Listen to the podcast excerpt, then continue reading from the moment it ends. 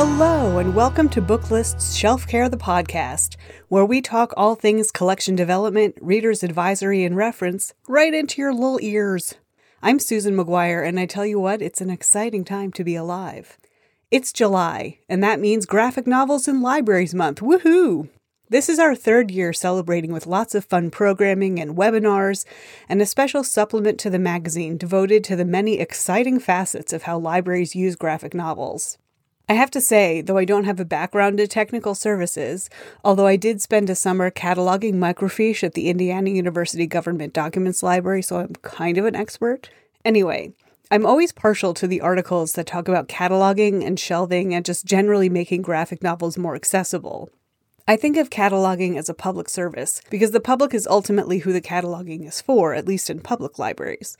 You're not so much keeping a record of what you've got in your collection, though you are also doing that. You're making the items in your collection findable. Findability is key to serving readers, especially because not every patron wants a reader's advisory conversation. They just want to browse and make their own selections. So, in that way, maybe cataloging is part of reader's advisory service. Okay, maybe I'm going a smidge off the rails. Am I going off the rails? Or am I very right? I suspect folks in technical services might have something to say about that, but I hope we can all agree that we all want to build robust collections that are organized in such a way that the right reader finds the right book. And, get ready for a sloppy transition, one way to help readers find great books is to share best of lists. So I spoke to Jessica Jenner, a member of ALA's Graphic Novels and Comics Roundtable and chair of the Best Graphic Novels for Adults Reading List Committee. We talked about this year's list, which was announced in January. We'll also hear from audio editor Heather Booth vis a vis what's so great about the winners of the Odyssey Awards, which honors excellence in audiobooks for children and young adults. Then I catch up with my fellow editor Annie Bostrom to talk about what she's reading this summer. It's an episode chock full of goodness, so let's get to it, shall we? Say, do you like reading? Do you like hearing what authors have to say about their writing? then you've just got to hear the Shelf Care interview. It's a quick conversation between a book lister and a book person about their work, their inspiration, and whatever else we can fit in under 15 minutes. Hear Maggie Reagan talk to Ibram X. Kendi and Jason Reynolds about Stamped, Racism, Anti-Racism and You. Hear Ronny Khuri chat with Susan Muaddi Darraj and Siman Nuurali about their series for young readers, Farah Rocks and Sadiq, or to Sabaa Tahir, Nicole Andelfinger, and Sonia Liao and their graphic novel, A Thief Among the Trees. Hear Julia Smith talk to Tracy Hecht about the Nocturnal series, and more. Can you believe there's more? You can find the Shelf Care interview right on this here podcast feed or wherever you listen to Booklist Shelf Care the podcast. Happy listening!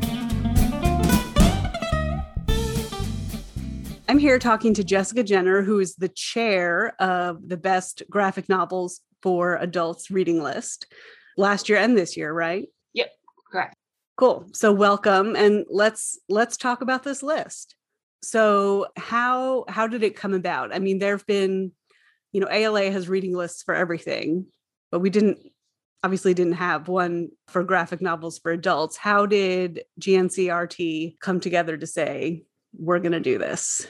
So, when I joined the team back in 2019, towards the end of the year, from my understanding, they were discussing things in comparison to YALSA and the young adult list, and about how adults don't necessarily have specific comics and graphic novels tailored to them as a form of a list or recommendation within libraries. Right. And so, in that kind of discussion, not only was it like, hey, this is kind of a void that we need to fill, but it was also this how do adults view graphic novels? Do you we really see many adults reading graphic novels? Is it something that they go to? And kind of in there, we realized that maybe it's not top priority. It's definitely for more children and uh, young adults. You mean in terms of library services? Correct. Yes, okay. and and so there's not as much pull within libraries to purchase graphic novels for spe- uh, specifically adults, and you know we're talking maybe about like 20s and on, mm-hmm. and so and having topics and themes that follow that more mirror adult issues and concerns and you know worries and all that stuff.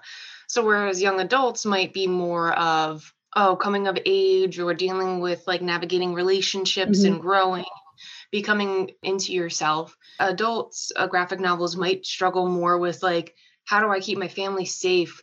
How do I reestablish relationships with family members I haven't talked to in years? Yeah you know how do i navigate this difficult job or position and the some of the struggles through that but maybe not even some of the negative stuff but maybe some of the the more advanced love stories where you've been dating someone for a super long time and maybe they pass away mm-hmm. or just how maybe a stale relationship I said negative, but I feel like they were still right. kind of there was a love story mentioned in there somewhere. So exactly. Good. And most most stories usually have some type of conflict. So I think that's what I'm yeah. for is like focusing on the conflict of the stories. And you know, those those themes are not as we, we really try to look for themes that don't have that. And so that's kind of where that stemmed up. It's like really what is a graphic novel for an adult versus a, mm-hmm. a young adult?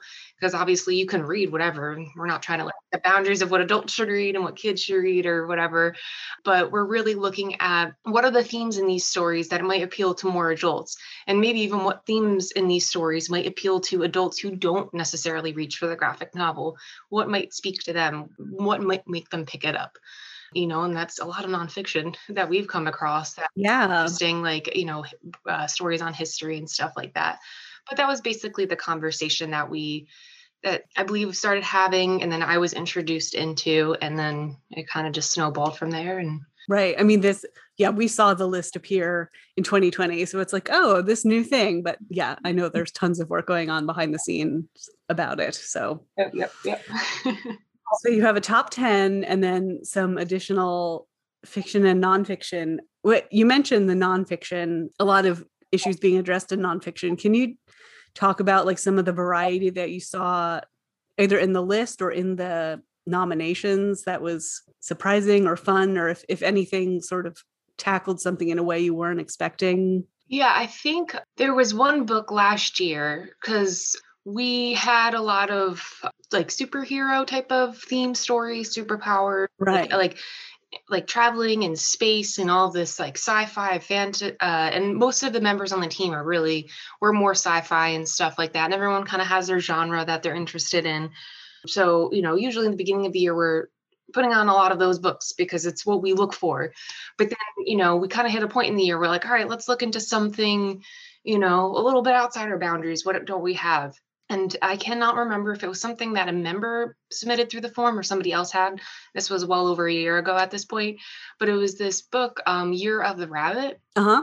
And that was a fantastic book because it tackled the uh, Vietnam War and how this family struggled through that, and you know who they lost and how did they come through it.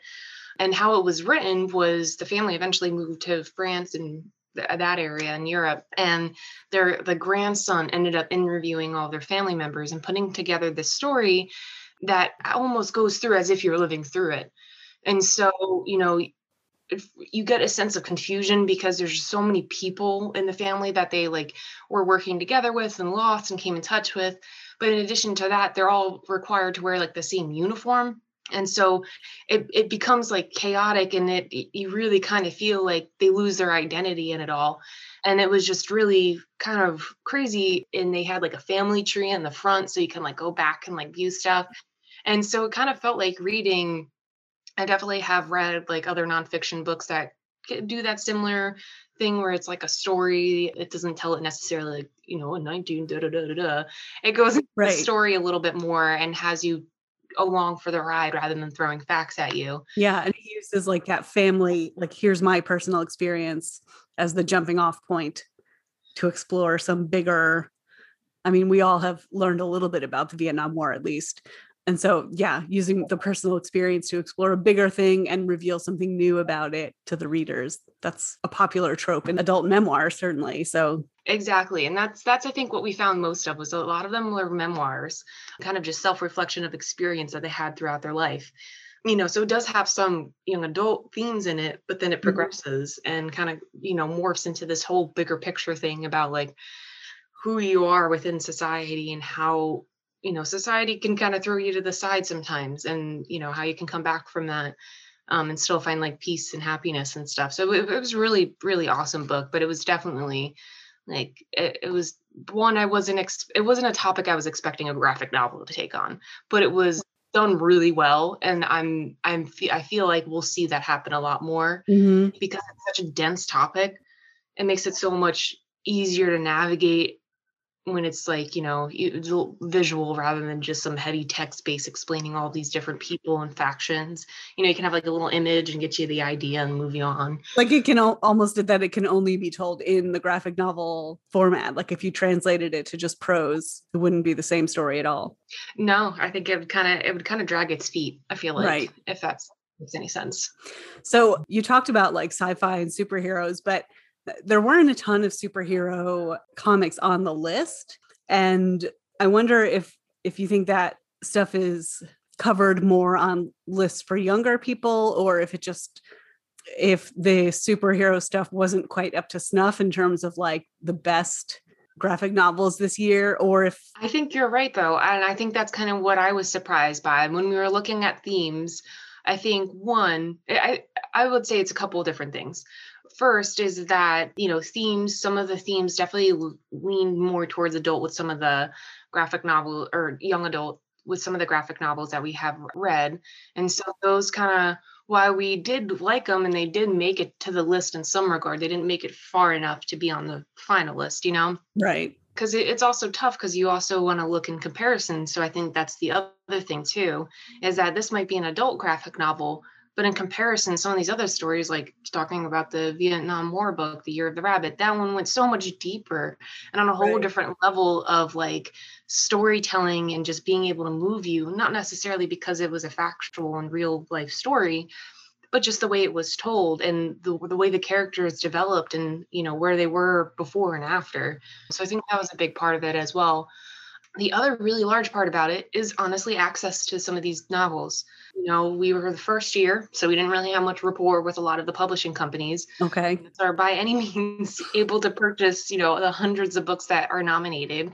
And so what ends up coming down to it is who can send us books. And then in the other part of it we want to make sure books are accessible. Yeah if there are some books that we're having a trouble to get a hold of and they're expensive which a lot of the superhero uh, not graphic novels maybe not the issues and the you know individual copies but they can be expensive you know like for Right. you know well issues it'd be like 50 to 60 bucks. That's a lot of money. Our library is going to be able to afford that we can Mhm. get a hold of the publisher to try to get access to them to even read them to evaluate them to recommend them. So it's like at what point are we putting this book in the list because we know it's you know something that is going to be liked and it's really interesting versus all the other things that we have to think about when nominating a book for the list? Right. Is it good for a library? If they can't afford it probably not great for a library. Exactly. And i mean we got access to quite a bit and we did reach out to publishers and things like that to you know get help getting um, some review copies and things like that but you know it had to do with the, some of the themes the comparison of the some of the stories from some of the sci-fi and superhero compared to some of the other amazing books that we read. Right. So it just kind of lost the race i guess to say and then also sometimes we just didn't have access to a lot of those books. Yeah it's hard when there's only 10 a top 10 i mean there's only 10 and there's so many you know you always find that 11th title and everyone has their own 11th title so i want to there were a couple on here that sort of stood out to me that maybe we can talk about just a little bit one of them was the parable of the sower the adaptation of the octavia butler book by and it was adapted by Damian Duffy and John Jennings. And also we'll have uh, all the books we talk about. We'll list them in the show notes at the end, and I'll have a link to the list itself in the show notes so folks can see that when they're done listening. But the Parable of the Sower, I mean, it's a really well-known sci-fi book, and so I was really I don't know if I was surprised, but I was excited to see the adaptation on the list. You know, that the adaptation did it justice. And it did and the art was absolutely amazing in the book too and i think you know part of what we do on the list too is like yes we want new graphic novels they have to be published within a certain time frame mm-hmm. but if they're stories that are being retold exactly. Do they do it justice? Do they bring more to the story than what was previously done on them too? And i think just having that very similar to what i was talking about with the year of rabbit like just having that visual kind of just allow the story to flow in a different way and kind of take you along the ride with the characters and just a completely different way too. But the art was absolutely amazing in that book. I do remember that specifically about it was just the colors and everything just really kind of set the mood, which, you know, is something that you don't even think about is like the colors and how that can set a tone for the book. You know, Mhm. usually what's done in writing and scene setting and all this like background and, you know, introspective reflection that the characters do when we read prose, you know, that can be done in like a page or two. Right. Yeah, the difference between blue and red changes everything. So were there any others that you were like, I need everyone to read this. This was like my favorite on the list or any any that had really good conversations around them with members of the committee? I know one that kind of kind of flew under our radar for most of it and then just came out in the top 10 if that makes any sense Mhm. but we just uh, towards the end of the year basically what happens is you know we kind of do a rush of nominations in september and then october and november we're just really focusing on reading all the books reevaluating them starting to like organize them in our own heads and start doing the voting and stuff and so I think this book kind of slipped in at the last minute. So we didn't really have much conversation on it. And then we kind of really don't meet much until no uh, December. And then we have all these books that we got to sort through. Um, but it was uh, Come Home Indio by Jim Terry. hmm Nothing, I read it and I was like, this is by far was probably one of the books I enjoyed the most. Really heart wrenching book at some points, but it was uh, it was a memoir, but we didn't really discuss it quite a bit. And then in one of the last meetings when we were starting to discuss the top 10, it definitely it made it to like the official list. So it was there. And then we started to discuss the top 10. And then that was brought up. And then we all had a big discussion about just how well that story was done, how amazing the art was, hmm how moving the story was, how it was such a, a realistic insight. It was about his Native American and his like Chicago suburb upbringing hmm between like two cultures world and Right. how he navigate that and felt like he didn't belong anywhere, but he did belong in two different places. So it goes through this like personal torment almost. It was absolutely fabulous. The growth that he goes through throughout the book and the reflection that he has. And then I kind of like look more up on Jim Terry and he worked on like The Crow and stuff like that, which I Oh, really wow. like stuff. Yeah. So I think that one was kind of like the that snuck up on us, I guess to say. And Yeah. it got on top. And I was really happy to see that because when I read it and then we had a few conversations and it wasn't brought up, I was like, oh man, I feel like this book is just gonna gonna kind of get lost in the rush of the end. But it definitely did not. And I think that speaks powers to the committee that I work with hmm and you know, and the process as well. There is so many books that we have to evaluate, but we really you know sit down and look at each one and make sure are we putting the ones up here that are getting that should get the most attention Right.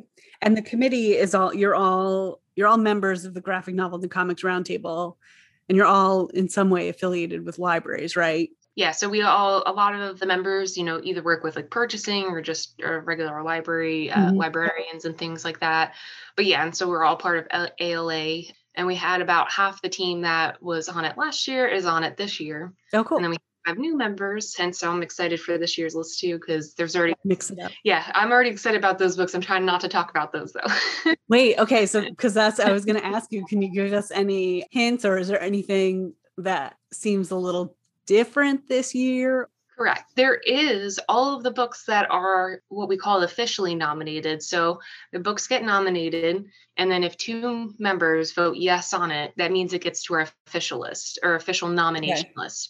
So our official nominations are always posted on the ALA website throughout the year. We update that so you can see what might possibly on the, be on the list.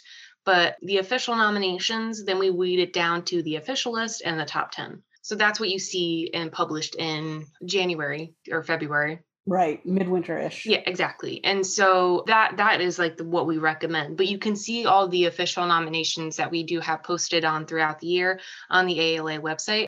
Our last update was about a month ago, so I'll be updating it more because we have about some more. But it's there's more adaptations. So the Dune graphic novels on there. So that's pretty exciting. Okay. Uh, We've had Wonder Woman, so there's some superhero getting a little bit more. I think we're getting Nice. access to more books, which I'm excited about. I think we've also, you know, from my experience being on the committee for now almost a year and a half, I think we have a much clearer idea of what books we want on the list and what books we don't want on the list.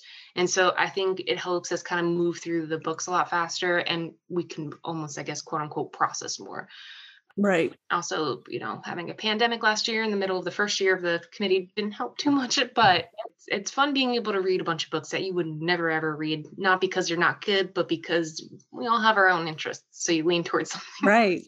and yeah. towards other things. So so this is exciting. It's a list just for books geared toward adults, the best ones that are best suited to library collections, which I love. So can anybody nominate something? So if someone's listening and they're like, "Oh, I just read this really great graphic novel. I want to nominate it." Can they do that or is that something just folks in the graphic novels and comics roundtable can do? No, anyone can do it. And so that's the fabulous thing about it. And we need more people to do it too. Because we, as the committee members, we search for books to read. So we'll look up what's coming out and we'll try to find access to the book and read it and nominate it ourselves if we can. But getting nominations from people outside the committee is really kind of how we build a, a, diverse list. And so that's a huge part of it. Exactly what you said about making sure that it, the list is for libraries that is a big consideration of what we do and probably why you didn't see a lot of superhero stuff on the list because we want to make mm-hmm. sure that we have a different type of book. And no we of course above anything else look that the story is amazing and engaging. Right. But we also want to make sure that we have a little bit of nonfiction, we have a little bit of um, memoir, we have a little bit of like superhero or romance or, you know, just, you know, just day in the life kind of stories. So we look for diversity. But the more we get books nominated from, anybody who's reading them who thought it was a good book even if you're like i don't know if this is a young adult or adult don't worry about that. That's our job. we just want books thrown at us. So that way it'll get us exposed to books that we might not consider or we might not hear of. So it's, you know, we want we want to be exposed to things that we might not look out you know we try to check our ballot, uh, biases that's one of the first things that we discuss whenever we start the committee is what books do you go towards so we'd kind of realize i'm going to lean towards these books and i'm going to like these books more just by default. right so it's like how can we get books that we wouldn't look for and we wouldn't normally engage with and really kind of dive into that. So please nominate books anyone awesome. any graphic novels. So that would be wonderful to get some more. So. Cool. Well anything else you want to add? I would say too, as I mentioned about the graphic novels uh, adult reading list book, is that we do have a range of a lot of different things. So if you might not be a person who picks up a graphic novel because it seems like this median medium that is just kind of the unknown, you know, it doesn't seem appealing to you because you associate it with like comic books or something like that take a look at this list and maybe choose one of the nonfiction ones if you lean more towards that. But try them. They are very real life stories that you would read in any other book. Um, they just yeah. different medium, and it is fantastic about how much of a different reading experience it can be. And it's also a lot of times much quicker. So um, you can kind of go on a wonderful uh, afternoon experience. yeah, perfect for summer, for summer reading. By the pool or, you know, at the beach. yeah, there you go. so please, if you don't read graphic novels, just try to read one of them from the list. And I think, you know, you'd find something that you would enjoy that you might not normally find. So awesome. I love that. Well, Jessica, thank you so much for talking to me and for sharing your expertise. And I really look forward to seeing what you guys put on the list for 2021. Thank you. And I appreciate you having me. It was really fun and it's nice to spread the word. I'm excited to hopefully get some nominations. yes. Okay. Thank you. Professional development is soups important for library staff, but finding the time and the funds is real tricky. Booklist webinars are a great way to squeeze some continuing education into your busy schedule. Each free one hour webinar covers something staff can take right into their work. Like what? How's about picture books, or sci fi and fantasy books, or craft books, or book group picks, or library management, or library reads? So many topics covered, each in one convenient hour. Register to watch the webinar live or to be notified when the video is up in the archives. All free, all just one hour. Perfect for those days when you only have enough time off the service desk to eat a sad sandwich in your office. Find upcoming webinars and archives at booklistonline.com slash webinars. This is Booklist's audio editor Heather Booth, and June is audiobook month. That means that the 2021 Odyssey Award honorees and winners are getting a moment here in the Shelf Care podcast. Each title this year has a different type of narration, so I thought I would talk a little bit about what I think makes each type of audiobook good, what stands out to me as a reviewer in the types of recordings that are honored here. Hopefully, this will be helpful to you as you're talking about audiobooks with your patrons. Among the four honorees, there is one by a single narrator, Listening Library's Fighting Words. One is an author narrated nonfiction title, Stamped Racism, Anti Racism, and You by Hachette Audio. Another is a dual narration of a novel in verse, Clap When You Land from Harper Audio. The final honoree is an audio adaptation of a graphic novel, When Stars Are Scattered, from Listening Library.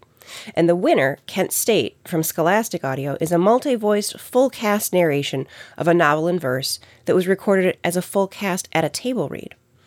As a consultant to the Odyssey Awards, I have the privilege of working with this year's Odyssey Committee, but I was not a part of their deliberations and votes for the winner. So what you hear here are purely my impressions of the winner and honorees, not representative of the committee members or their conversation. First, Fighting Words, narrated by Bahni Turpin. A single narrator recording like this is the classic and most common type of audiobook. What I look for in a single narrator recording, for this age group in particular, is empathy above all else. Does the narrator seem to really understand the perspective of the main character? Do any voices she uses sound true to the circumstances of the characters? Nothing spoils a narration for youth faster than sensing derision about the things tweens care about. A narrator really has to dive in and become the characters, and that's what Turpin does so very well. When authors narrate their own nonfiction, like Jason Reynolds does in Stamped, they have a challenge how to convey factual information and remain engaging throughout.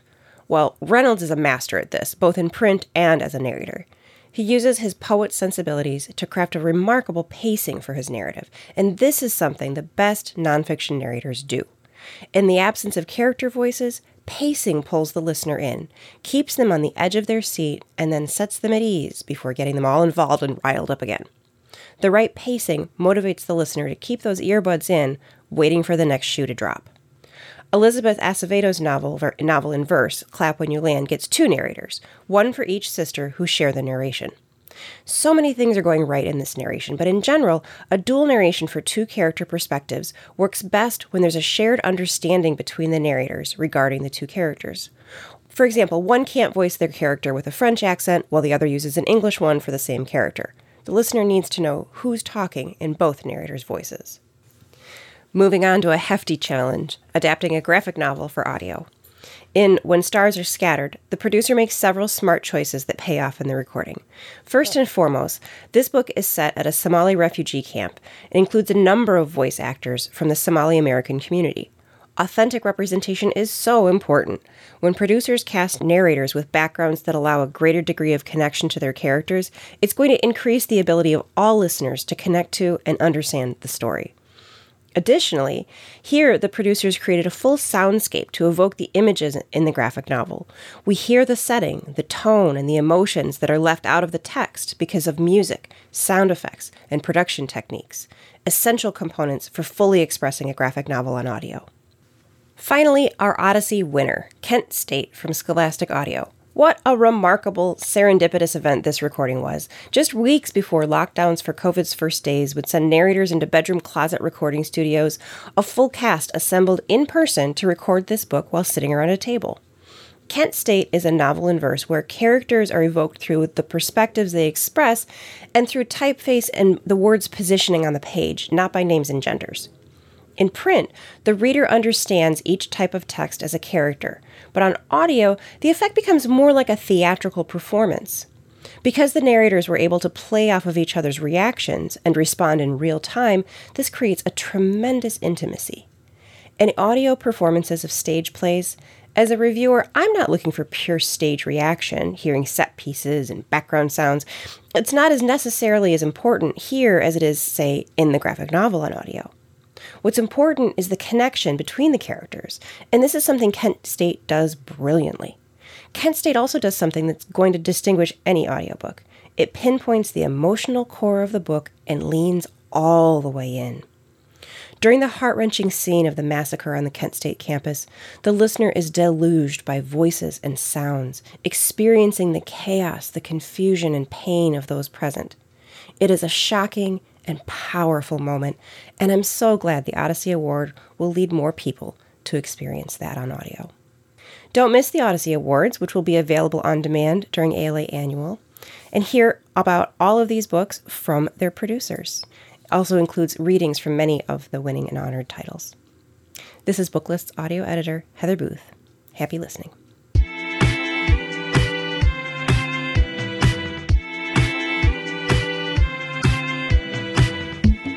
Hi, I'm Phil Morehart, Senior Editor of American Libraries, the magazine of the American Library Association. And this is Call Number with American Libraries. No, no, no, wait. This is an ad for the Call Number with American Libraries podcast. Join me and the Call Number correspondents each month for conversations with authors, librarians, scholars, and more about topics from the library world and beyond. Past guests Sally Field, Bill Nye the Science Guy, Emmanuel Acho, Kwame Alexander, Roxane Gay, Rick Steves, Julia Alvarez, Wes Moore, Margaret Atwood, Ken Burns, Michael Eric Dyson, and many, many more have joined us to talk about everything from books and writing to library architecture and design. You can find us on SoundCloud, iTunes, or wherever you listen to podcasts. Just search for Call Number with American Libraries. Thanks for listening. Before I get to my conversation with Annie, I just want to mention real quick that we talk about a book with a grown up word in the title. It's the one that starts with a B. So if you're listening in a place where hearing that word is like not cool, skip ahead.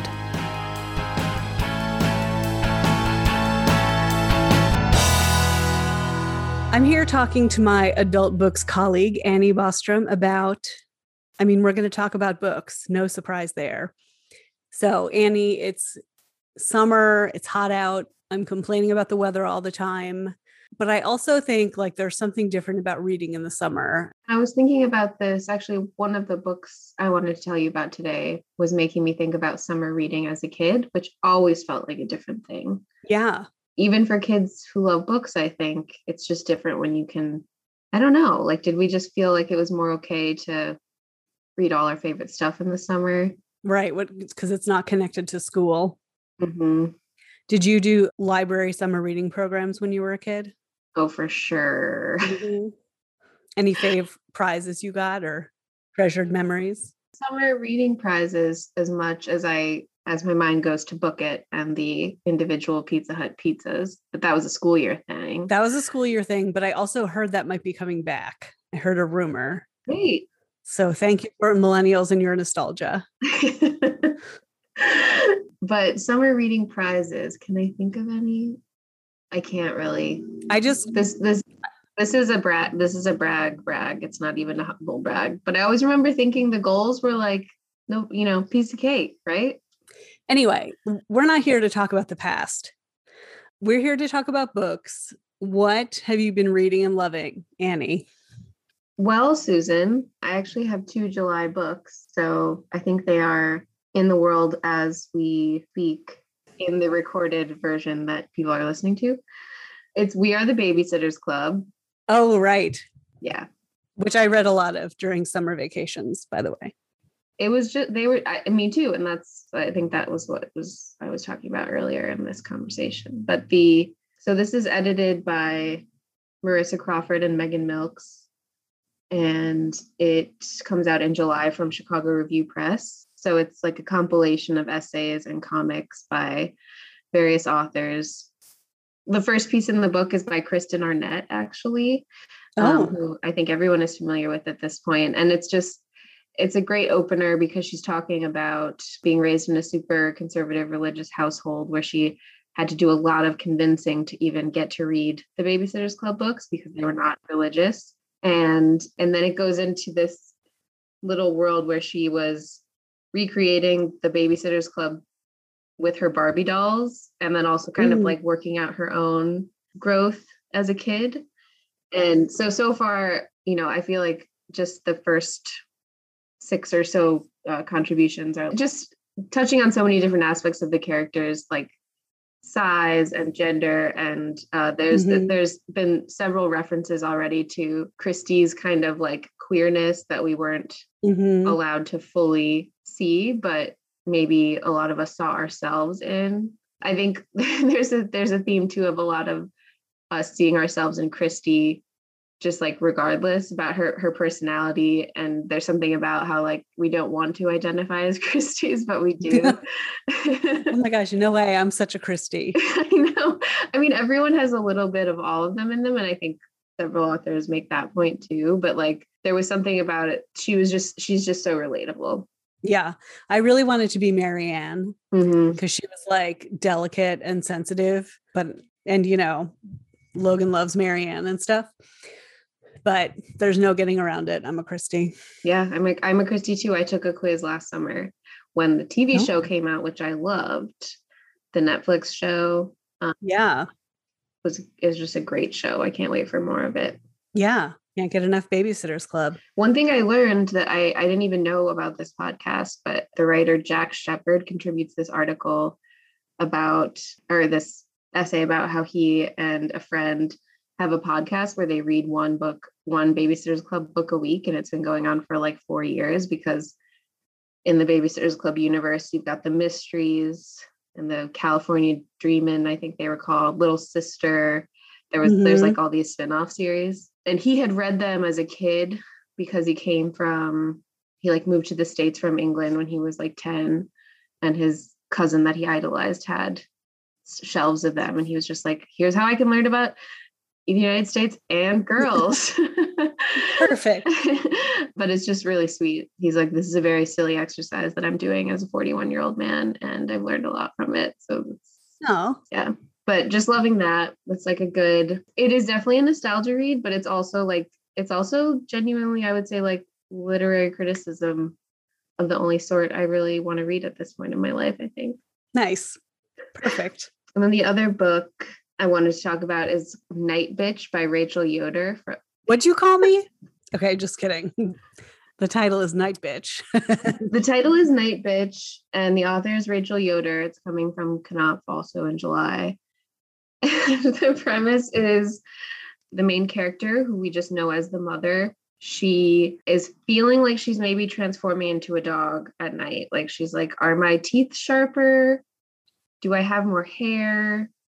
Am I growing a tail? Oh. and her husband is very like, you know, calm down. None of this is anything. You know, it's pretty crazy to think you might be turning into a dog. Um, and he goes to work out of town all week while she watches their like toddler son. And it's just really it's just like really weird and funny. Right now I'm I'm I would call it like a mix between Parakeet by Marie-Helene Bertino, which I've talked about so much, and Motherhood by Sheila Heti, mm-hmm. because it's like this, like, it's like the anguish and despair of how much this the mother is hating her life really like you learn what she's kind of left behind because she had a dream job but the thought of her son on a linoleum floor at daycare was just like too depressing and so now she's like just like caught in this like this immediate need of needing to mother her kid and like deferring everything else in her life. Um, and then it gets very, it gets very, the fantasy becomes very real. Like she turns into a dog. Nice. And when she's the dog, she's night bitch. And sort of after she becomes the dog, that's more how the mother is referred to. Like when she's taking her kid to storybook hour at the library, she'll just be referred to as night bitch, wanted to say this or that. And it's just great. I'm having a good time with it. Yay. I love it. My bitch. I hope we hear a lot of uh, radios and TV stations struggling with how to say that one. I mean, yeah, it's not it's not the worst we've we've seen, but that's always a fun a fun thing. Deal with the FCC. This is a sidebar, but I remember listening to a podcast where somebody from Schitt's Creek was being interviewed, and they had to keep spelling every time they said Schitt's Creek, they had to say S C H I T T S. Yeah, yeah let's hope uh, Night Bitch has that much exposure. Yeah, let's hope. Let's hope more more books about mothers turning into dogs and living their best lives. Eh, that's a great. This is going to be mother dog summer. I love it. Good. Well, thanks for chatting. Thanks for having me. All right. Bye. Bye.